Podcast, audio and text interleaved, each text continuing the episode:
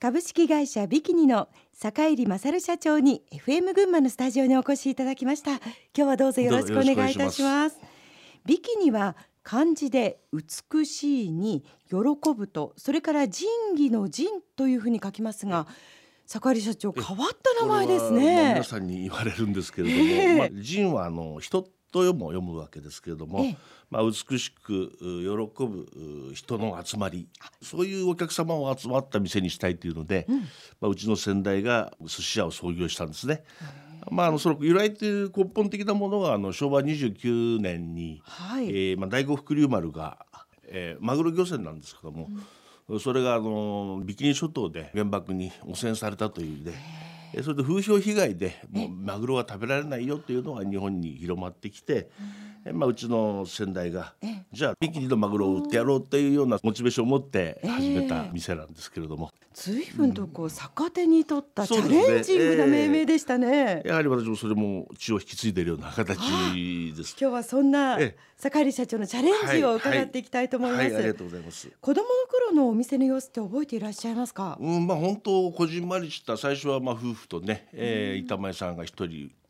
お手伝いさんぐらいの、まあ、自宅も一緒だったんで、うん、家庭的なお店だったんですよね。そうですか、はいはい、お店を継ごうというふうには考えていました？全くその頃はあなかったですね、えー、幼い頃の夢って何だったんですか？いややっぱり野球とか好きだったんで野球選手、えー、になろうとか、まあ、高校大学はバスケットやってるんですけどね、野球やってなかったんですけど、まあ、見るのも好きで。うん、えーでそれがなぜ入社することになったんですか？まあ普通に高校出て、まあ、大学まで行かしてもらって、はい、彼女がいまして私は大学2年ぐらいの時ですかね子供ができちゃいまして、まあ、これはなんとか責任を取んなきゃいかんなろうなということでですね、うん、じゃあもう思い切ってスパッと大学も辞めさせてもらいまして、まあ、親にはかなり怒られましたけれども食べていかなきゃいけませんのでね、うん、でまずはあの桐生市内の某経理事務所さんへ、うん2年ぐらいお世話になりまして。それがおいくつぐらいの時えー、それが21ぐらいだったですかね。でまあそこで経理の勉強もさせてもらいまして。その後はその後あの桐生高島屋デパートっていうのがあったんですけども今それ今のうちの店になってるんですけれども、えー、その地下で魚屋さんがあったんですね。そこの魚屋さんに1年ちょっと入社させてもらいまして、はい、そこでいろんなお魚のおろし方ですとか、うん。お魚の種類名前を覚えたというか修行したという形ですかね、その後ビキに入社したということになります。なるほど。はいはい、で入社した時っていうのは店舗数は何店舗でビキニさんは展開してたんですか？あのー、まず一店舗ちっちゃい本町の店が、うん、ビキニという店がありまして、その他、あ駅の南口に一店舗ありましたね。えー、そう二店舗です。はい。うんでそこで社長はどういったことにまず携わったんですまずあの駅の南口の店舗に配属されましてですね、ねそこでまた出前持ちから、まあ、ケータリングですね、昔はバイクで片手でお寿司を持ってよく出前してました。そう。いう時代で出前持ちからいろんな下積みからえ始めさせてもらったということです。でご自身でももちろんそれでまあお寿司の握り方も覚えさせてもらったり、まあシャリ切りからですけどお寿司屋ですからね。まあシャリ切り三年とか言うんですけれども、うんうん、のシャリを切るところから、うん、握るところから。うん、で数年経ちやはりこう店長にそうですね。えー、っと四五年四年五年ですかね。駅の南口の店長にならせてもらいました。はい。その時というのは売り上げはいかがでしたか？え、当時がですね、まああのざっくりなんですけれども、約三千万ぐらいの売り上げを三年ぐらいで四倍にしましたね。あ、それは店長になられてってから、からええ。やっぱり自分でメニューを考えたり、まあ女房も手伝ってくれましたし、一緒に夫婦で、ええ、でまあ社員が二人ぐらいいまして、バイト三四名ということで。まあ、何もかも全て自分たちで思うようにできたっていうのがね、えー、大きかったのかもしれないですしまた1店舗ですからそれだけに力を注いでいればよかったわけですから。すごい勢いで順調ですね。えー、そうですね。これは自分自身で一店舗だけならいい,、いいんですけれどもね。ここの一店舗だけならいいんですけどねっていうのが結構キーワードになりそうな。ということは本店の方はいかがでした？それでやはりあの経理の部長っておじさんがいたんですけれども、はい。い、つもお金がないお金がないって言ってまして本店の方がですね。の方が。ええで本店の方に入ってみて、はい。まあいろんな決算書ですとか過去3年分とかいろいろ見させてもらったんですけれども、はい。まあ本店もあの高島屋っていうデパートを買ったという大きな買い物をしましたしその頃のまあ借金もありますし、まあ昔はね金利も高かったですから、え債務超過みたいな状態になってまして。ええでこれは大変なことだなって。で私も本店に戻って本社に携わったわけですけれども、ええ。まあ確かに給料日になるとお金がない騒ぎで、まあ、銀行さんにないくつか回ってなんとか頭を下げて、おお金を借りてたことがありましたね。まあ、ちょうどその時期的にもバブルがはじけたぐらいのそうです時期とねいう、えいろんなことでなんかこうもうそうですね、ええ世の中も激変してた頃でそういうことですね。したもうねね。本庁通りも人がいなくなったと。だんだんそれあたりが多分どこの町の中央商店街っていうものの過疎化の始まりだったのかもしれませんけれどもね。でもそういった状況を嘆いても仕方ないとええいうことで、えここからいよいよ立て直しに入るわけですね。どのようなことを行っていきましたええか。まあなんとか立て直そうと思って、まあ、気持ちばっかり焦ってましてですね、とにかく売り上げを上げなければということで何にも考えもなくて、デパ地下の方にね足を踏み入れまして高崎のデパートさんですとか川崎のデパートさんまで、えー足を踏み入れてやったんですけれども、やはり思いつきでやる仕事っていうのはダメですね、もう本当に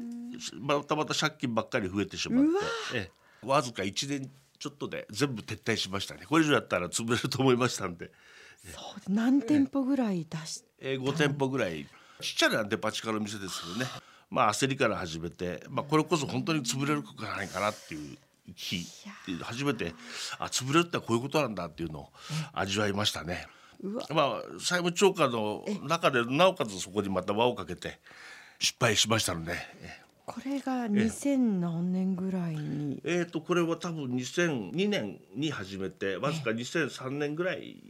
までですかね。この2003年っていうのはええこうちょっともう本当にええ倒産の危機までこうそうですね。陥るまあ、資ことに。金ショートですね。ええいやーこの時こうご自身として今振り返るとなんですけど、失敗から学んだことって社長何でしたか？う。ん、やっぱり思いつきでやるっていうことはまずダメあとはただやる気持ちだけでやるというのも、なかなか気持ちだけでは難しいということが気がつきましたね。まあやめたいと言ってやめるわけにはいかないけど嫌になってやめたいと思いませんでした？ええ。いやいや毎日ため息ついてましたね女房と。一緒に。奥様と。ええ。で子供三人もいましたからね。ただ子供は食べさせていかなきゃいけませんしうねん。従業員の方もいっぱいね、まあまあそもちろん社員がまあでもねこの頃まで15人がそこらにいましたねでも。15人の家族ですものええね、でもこれ1年でやっぱりこう撤退したっていうのも早かったですね、これはやはりあの、まあ、決断ですかね。ずるずるとやってて、いつか良くなるだろうというふうにやってると、それは今も勉強になってまして、まあ、いろんな店をやってますけども1年経って数字の出ない店は、多分何十年経っても無理だと、ええ。いうのでスパッと何店舗かやったりはやめたっていうことも今できるようになりましたし、ええ。その時に学んだ一つでもあるんですね。ね。さあそしてその崖っぷちの状況からええ。坂入社長最後の攻撃に打って出たそうですね。そうなんですね。まあ、こええの辺がいろいろ出た、言って出ましたけどもね。うんここはどういったことをまずされましたか、うんそうですね。まず今ゆっくり落ち着いて考えて、まあ、いろんな経営の勉強も本も読ませてもらいましたけどもまず自分の会社にはまず社長としては理念がなかったと、まあ、経営理念ということですね。お客様に感動と喜びをとか、あとはあの変わることを恐れない。あとはあの思いはビキニを携わる人すべての幸せと地域貢献とかいう理念を作りまして、それをみんなに共有してもらって、それとあの経営するための計画計画。えそれを作りました。その経営計画っていうのがまあ5年で売り上げを2倍にしようよと2倍。いうように、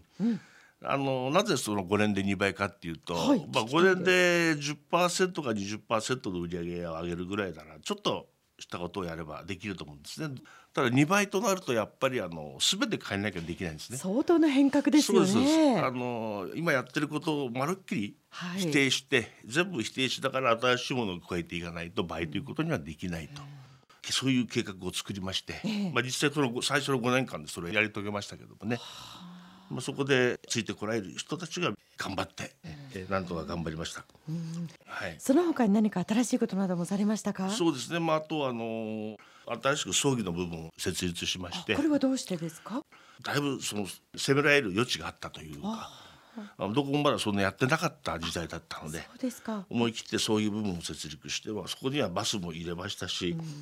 おかげさまで今ではかなりの売上の比率を占めてますね。これってやっぱりビジネスのヒントに気が付くか気づ気づかないかだと思うんですけれども、ええ、社長はこの葬儀部門ってこれから先いけるかもしれないって思ったなんかヒントになるような出来事とか、そういったことがあったんですか？そうですね。やはりあの皆さんやるのに困ってたっていうか。最上っていうのがありましたけれども、えー、そういうところであとはご家庭でやるうちが多かったんですけれども、はい、それをじゃあ思い切ったお店で提供しようだとかあとはあのお通夜のお寿司ですかね。その部分も全部引き受けますよということで。そうですか、うん、その他にはいかがでしょう、ね、あとあのお店っていうのはみんなが来たいワクワクドキドキするような店が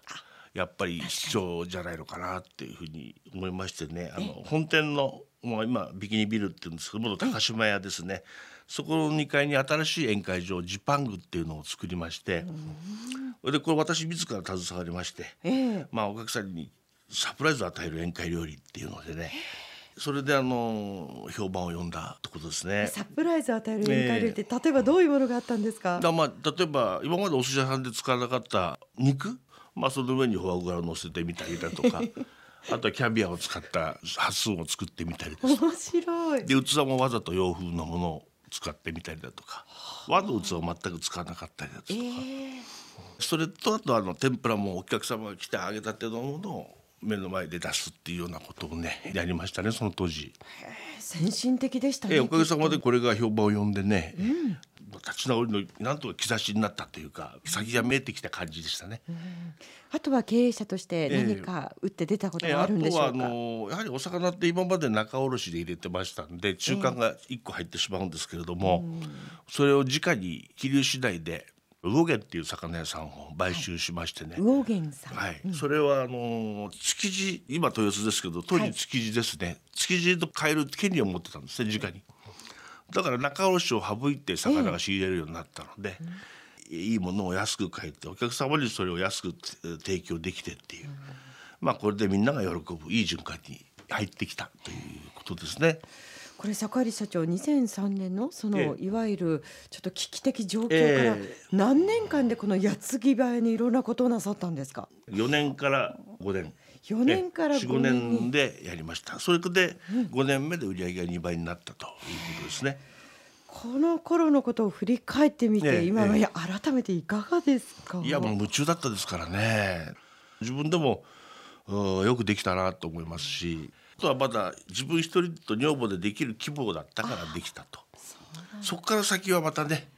え今度はもう体一つしかないですからそこから上へ行くにはやはりもうそれだけでは無理。では次の次元の話はですね、はいはい、えー、この後に伺いたいと思います。えー、この後新店舗の開店でさらに成功を収めていく坂入社長ですが、その様子を伺う前に一曲お届けいたしましょう。はい、お願いいたします。この曲は何か思い出がある一曲なんですやっぱり自分で、えー、燃えてやっている時につい耳に入ってきた曲ですかね。スーッと自分の中に入ってきて、でまたやる気になったりとか。パワーソングだったわけです、ね、そうですね。ある意味でそうですね、はい、はい、それではお届けしましょう。松山千春で大空と大地の中で